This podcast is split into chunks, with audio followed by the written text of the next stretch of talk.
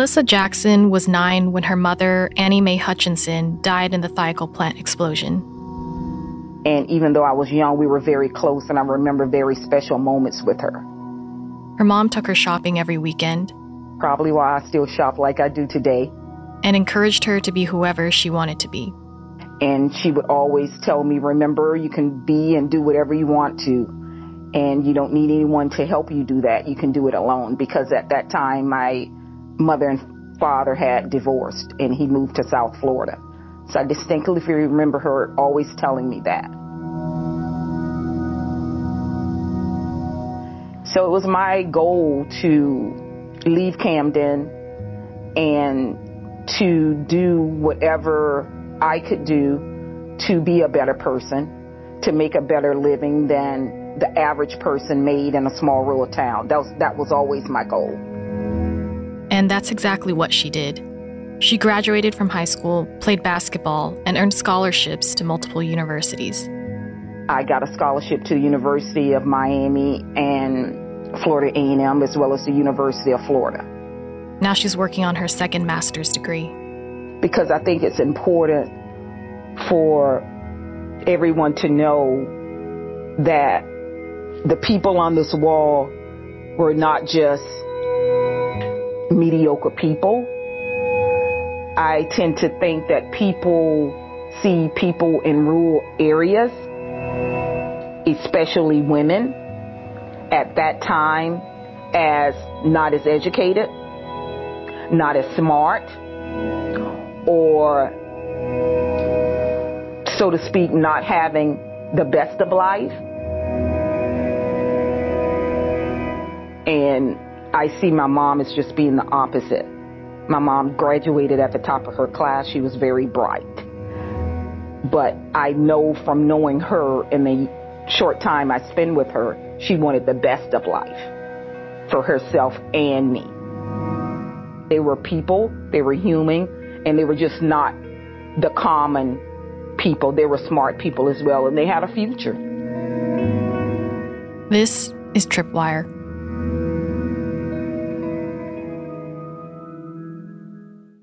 In the last episode, we discussed the lawsuit against the US government, the trial that was split into two parts. The first was on liability. In this episode, we'll take a closer look at the damage proceedings for the victims. Federal courts ultimately ruled that the U.S. government was liable and should pay out the plaintiffs. Judge Lawrence settled the first claims case for Mr. Arts and his wife, the test case for the trial. Their win meant the rest of the claims can finally be settled too. Government attorneys said the path to restitution would be smooth. But 717 million in claims was a large sum, and behind the scenes, they had other ideas in mind. A day before the claims hearings were supposed to begin, U.S. attorneys threw another wrench into the slow turning gears of the legal system. They moved to dismiss the rest of the claims entirely. They cited a recent change in Georgia's workers' compensation law, a change that could technically allow the US government to shield itself from being sued by classifying itself as an employer or as the principal contractor. It was the same immunity that their subcontractor, Thiokol, was afforded under state law. And with this new tool, the American government wanted to avoid paying the plaintiffs completely. The government's last move took plaintiffs and their attorneys by surprise. Five years after the liability determination, the government was still trying to shield itself from that liability. Wayne Alford, an attorney from Jacksonville representing some of the victims, told local media that he was ready to seek additional damages for his clients because the delay was just so prolonged. This is frustrating, and the hard part is, Wayne said, how many times do you tell your clients the case is on appeal? At a point, they will think we're all in this together. The legal turn was infuriating for the lawyers and agonizing for the plaintiffs, and it confounded the courts. By mere luck, Arts and his wife got paid, but now the rest of the victims, they were back on the razor's edge. The federal courts recognized the irony of the situation. Judge Avant B. Edenfield swiftly denied the government's new motion to dismiss the claims, he wrote, After long years, the end to litigation, for a few months in view, has disappeared with the filing of this motion. leaving the litigants and the court once again at the threshold. But the basis of the court's decision was an interesting one. The ruling didn't deal directly with whether or not the US's new argument was correct, that they should or shouldn't be given immunity just like Thiokol as an employer. Instead, Edenfield ruled that the government had brought this argument too late. Until this point in the litigation, the U.S. attorneys had not taken this position of an employer and had waived their right to do so. U.S. attorneys appealed, but Judge Edenfield's decision was upheld by the appeals court. Finally, after another two years, the battle was over.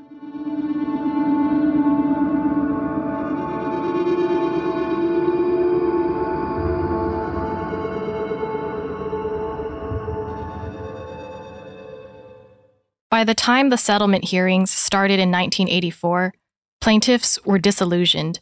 Many thought the compensation would never come, that the U.S. government would ultimately find a way to throw the case back in the appeals court over and over again. The claims hearing stretched on for the next two years. About 56 plaintiffs were wrapped up in 24 different lawsuits. For those next two years, the injured and grieving recounted the memories they wanted to forget, while attorneys calculated how much the victims' lives were worth.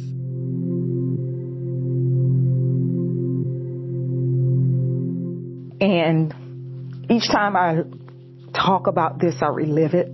I remember just playing on the playground that day at Woodbine Elementary with some of my friends. And I just remember hearing sirens consistently, helicopters flying over our school. And I remember running on the playground and kidding with my friends, and I just kept saying that I wish the sirens would stop so we can play. I wish all the noise would stop. And not knowing at that time what had happened. About a half hour later, Melissa's neighbor picked her up from school. And um, I remember riding home, and I wondered why she kept looking in the back seat at us and she was crying. And I remember her saying, You guys got to be okay. You got to be okay. And she kept crying. So I said, Miss Freddie Mae, why are you crying? When Melissa got home, her grandmother was lying on the couch. With IVs in her arm, and nurses were around her. And it was just a lot of people at my grandparents' home. So she was faint from the news of the explosion. And she said my mother had passed.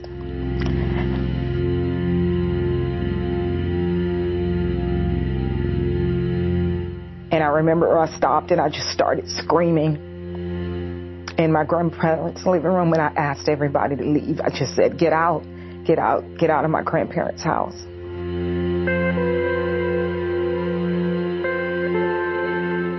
And I went into my room and I locked myself inside of my room. And a friend of my grandparents came and knocked on the door and she kept calling my name, Lisa, Lisa. It's going to be okay. It's going to be okay. We're going to take care of you. And I just remember staying in that room for hours and hours and hours. And it was like close to nightfall by the time I came out.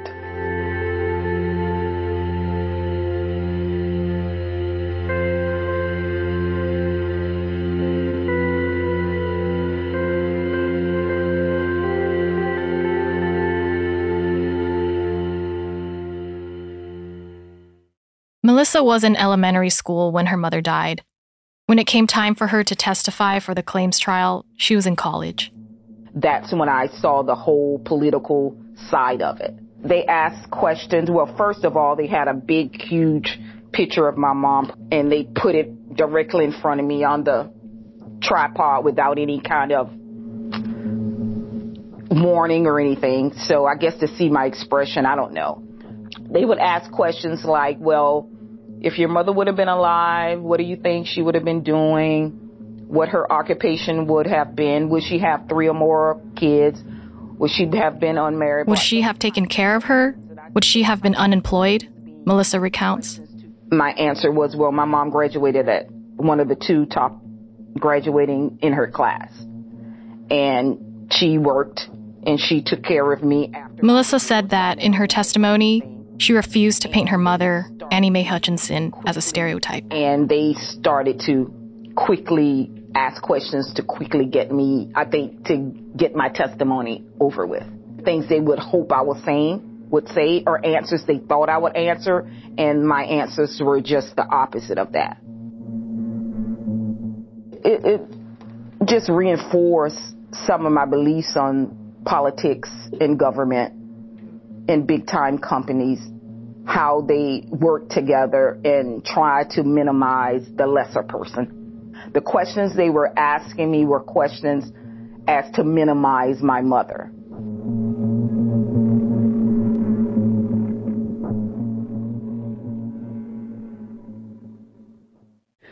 Then when the settlement was going, all the fight, all that, that was going on with the settlement, Daddy took charge. I didn't get Joyce Banks Bowe wasn't part of the damage hearings for her mother, Ethel Banks.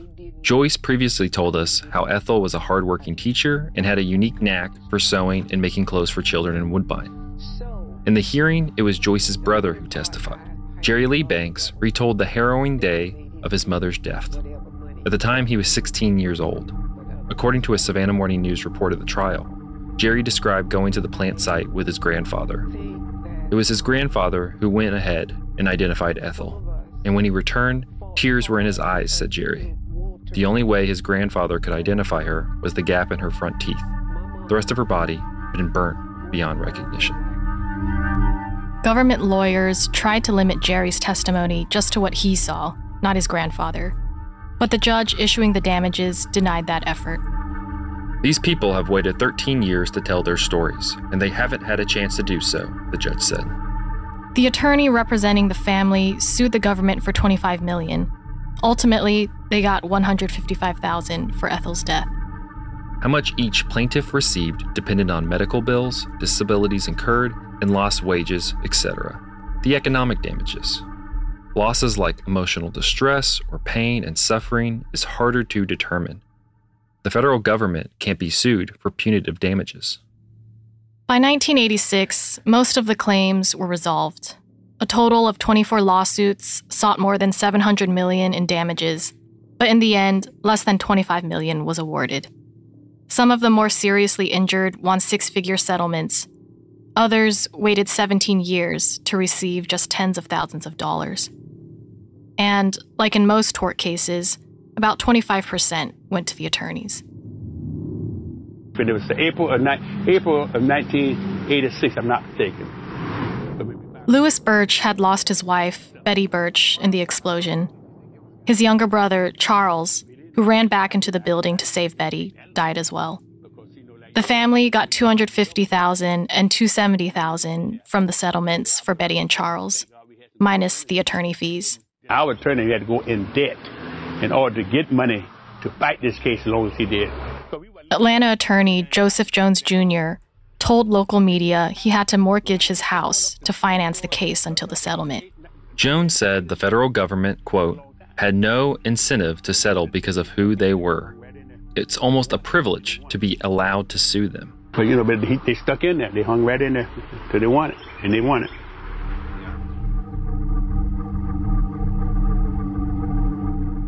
The injured used the money to pay off medical bills and ongoing treatment for injuries related to the explosion. Parents left their money to their children and put their kids through college. But some who had died during the ordeal never got to see the settlement. Our government cared less about the humanity of the people. Why in the world they would continue to contest the case like they did and carry it on so long. Reverend Jesse Blackshear was serving as a Savannah area state representative when the Thiokol explosion happened. He, along with others, helped victims find legal representation in the lawsuits. Now, I'm not a lawyer. I don't pretend to know, to know anything about that.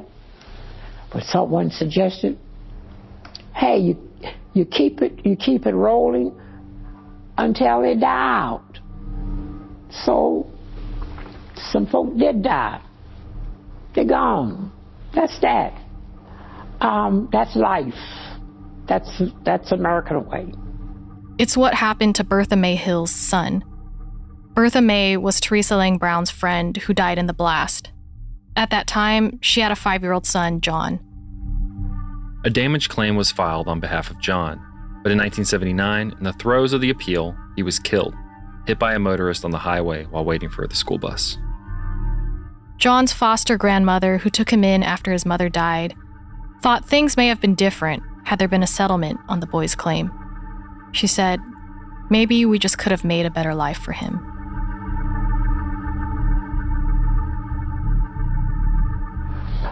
But we're talking about an area uh, that had no jobs.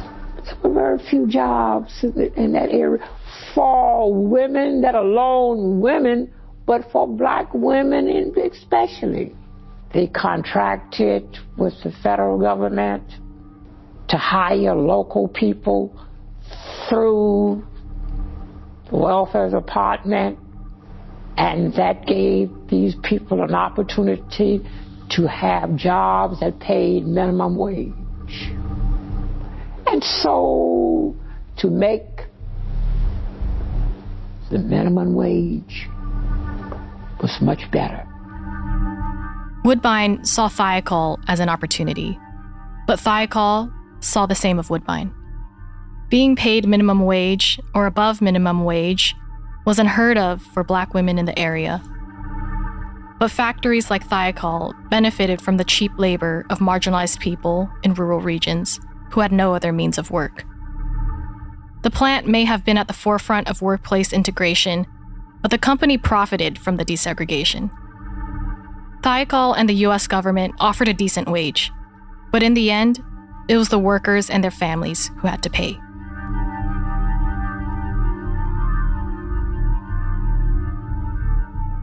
Both of them are corporates. Both of them need to be blamed. I hold both of them responsible. And I still think fairness and justice has not been, been obtained to this day. I really don't think so.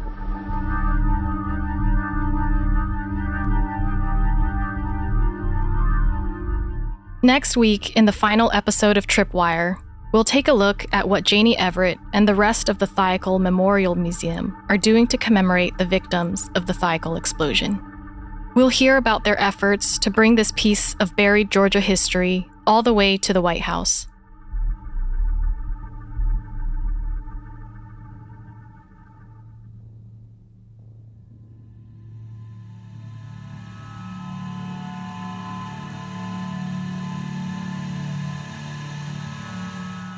Because I lost my mom at a young age. And I go through life thinking about what if she would have been here or she would have loved my daughter or she would have been proud of me. And to think about those things, she will never have that opportunity to see that. Things that happen in rural areas, people just don't see those as people as being as valuable as others.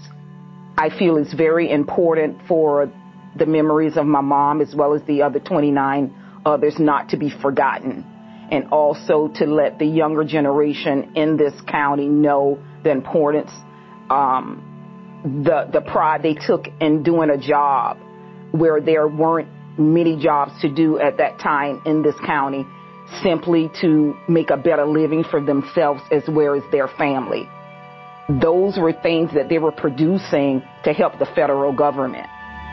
So that's why I think this is very important to make that make that be well known and for them not to be forgotten and to feel that their life was not in vain.